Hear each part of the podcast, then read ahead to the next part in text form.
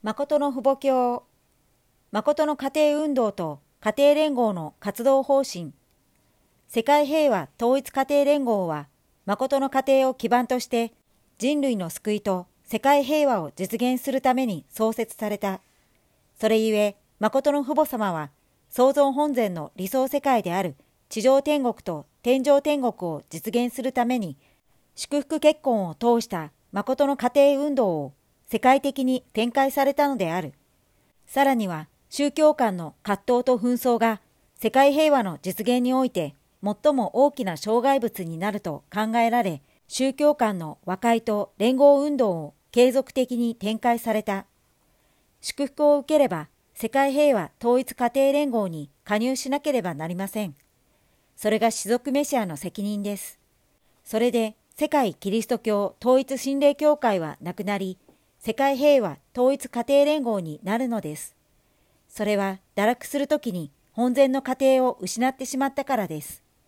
家庭がサタン側の地獄に回りました。今のこの時に誠の家庭を中心として直接主関係に連結されます。誠の父母を中心として完成するのです。ですから、祝福家庭と誠の父母の家庭が一つになるのです。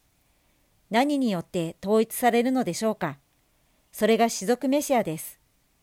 国家と連結されて、神様と誠の父母と一つになることによって、間接主関係から直接主関係に連結されるのです。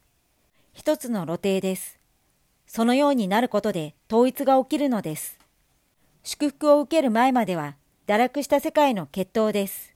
しかし、統一教会の名で祝福を受けるようになれば、世界平和統一家庭連合に移行するのです。間接主観権と直接主観権は異なります。心情的変化と生活的変化を起こして、地獄世界をすべて生産して超えていかなければなりません。祝福結婚は36、72、124、430、777、1800、6000、6500層に拡大し、3万層まで行いました。これによって大的に全世界を祝福できる時が来たのです。それで3万層を祝福した後に36万層を祝福し、今は360万層を超えて3億6千万層まで祝福するのです。これが家庭を取り戻してくるための12の真珠門、12の峠です。今や失った家庭を取り戻してくるための12の峠を越えて、世界の家庭の平準化が成し遂げられ、堕落のない自由祝福権の時代に入ってきました。今は世界次元の時代です。世界家庭時代が開かれたというのです。家庭と家庭がすべて平面的に同じ価値を持つのです。ここには境界線もなく、国境もなく、すべて水平です。ここには天のものではない何かの習慣や異なる文化や異なる伝統はありません。サタンの反対がないのです。今までは父母様が世界的な家庭を祝福してあげれば、すべてが反対しました。家庭を収集することは政治、経済、文化、教育をもってしても不可能です。軍事力でも不可能です。それを解決できる人は父母様しかいません。今やいくら私たちに反対したくてもできないのです。ですから、誰でも超階級的に歓迎できる環境ができたので、歓迎するのです。世界キリスト教統一神霊協会は、サタンを除去するときまで必要です。今ではもうサタンがいなくなるので、世界平和統一家庭連合は、世界の青少年と家庭を再び救合し、本然の世界に向きを変えておこうというのです。父母様が立てておいた全体の組織は、誠の家庭を中心として、家庭祝福をするための活動に、すべての力を注がなければなりません。私たちの総目標は家庭祝福です。全体の方向性、全体の団体の一つの標準は、家庭連合拡張運動、挙国的な拡張運動です。私たちがここで種族的基盤さえ解決すれば、挙国的編成が自動的に成し遂げられるようになります。そうすれば、民族が生きることができる道が存在するのです。国が滅び、思想の伝統が崩れても、本然の家庭さえ生きれば問題ありません。今はそのような時です。最近は地球村という言葉を語ります。地球家庭時代に向かっていくのです。地球村ではなく地球家庭です。今日家庭連合が出てきたことに対して相対的な世界を形成しているのです。神様の身旨を中心として家庭連合が出てきたので、世界の環境が相対的に形成されなければなりません。これが対等な時代に入ってきたので、始めさえすれば、一時に世界化されるのです。夢のような話ではありません。この死亡の世界は行く道がありません。しかし、統一教会は中心がきちんと組まれているので、栄えていくのです。それでは、栄えていく世界を受け継ぐことができる家庭的姿勢を整えるためには、どのようにしなければならないのでしょうか。神様の愛の対象権を備えなければ、その世界と関係を結ぶことができません。ですから、これを追求するにあたって、一つ一つ分析して、至らないものは除去し、ここに家庭と国家的な内容を備えて進んでいかなければなりません。これが家庭生活の心情です。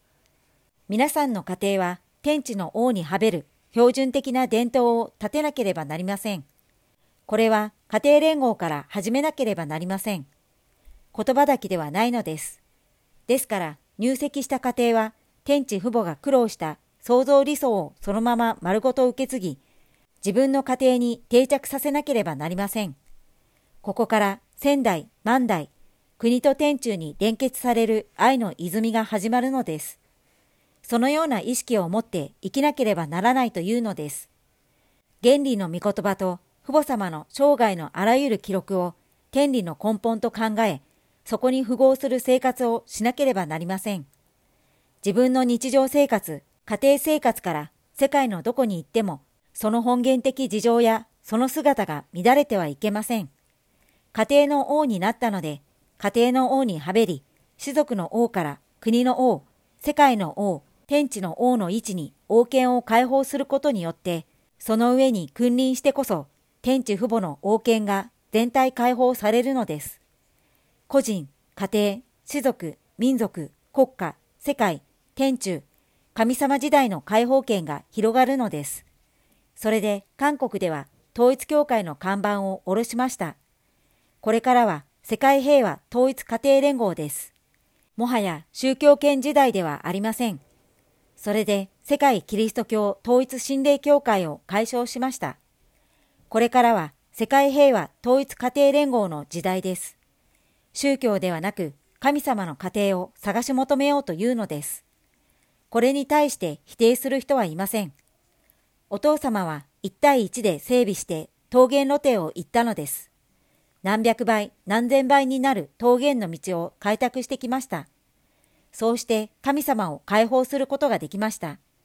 愛の鎖を結びつけて断ち切ることのできない連帯関係にしたのが世界平和統一家庭連合です。宗教が定着するところは神様の家庭です。エデンの園で失った家庭を取り戻すために宗教が出発しました。それで統一教会で神様と連結させる誠の愛、誠の生命、誠の血統を中心として祝福式を行ってきたのです。その後からは宗教権を超えていくのです。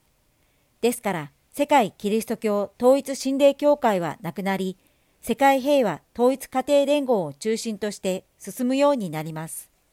誠の愛、誠の生命、誠の血統を中心として家庭が定着するようになれば、宗教の責任は完結するのです。世界キリスト教統一神霊協会の看板をなくし、世界平和統一家庭連合を創立しました。平和は統一がなされなければなりません。それで世界平和統一家庭連合です。神様の革新的な思想が定着するのです。そして統一しようとすれば和合しなければなりません。平和は水平になって和合しなければならないというのです。キリスト教の教派の和合ではなく、教団の和合です。キリスト教は一つの群れではなく、互いに争い、そして仏教と儒教が争っています。教団の和合、国家の和合の基準は、統一教会が安着を願っている過程です。その世界の平和統一過程だというのです。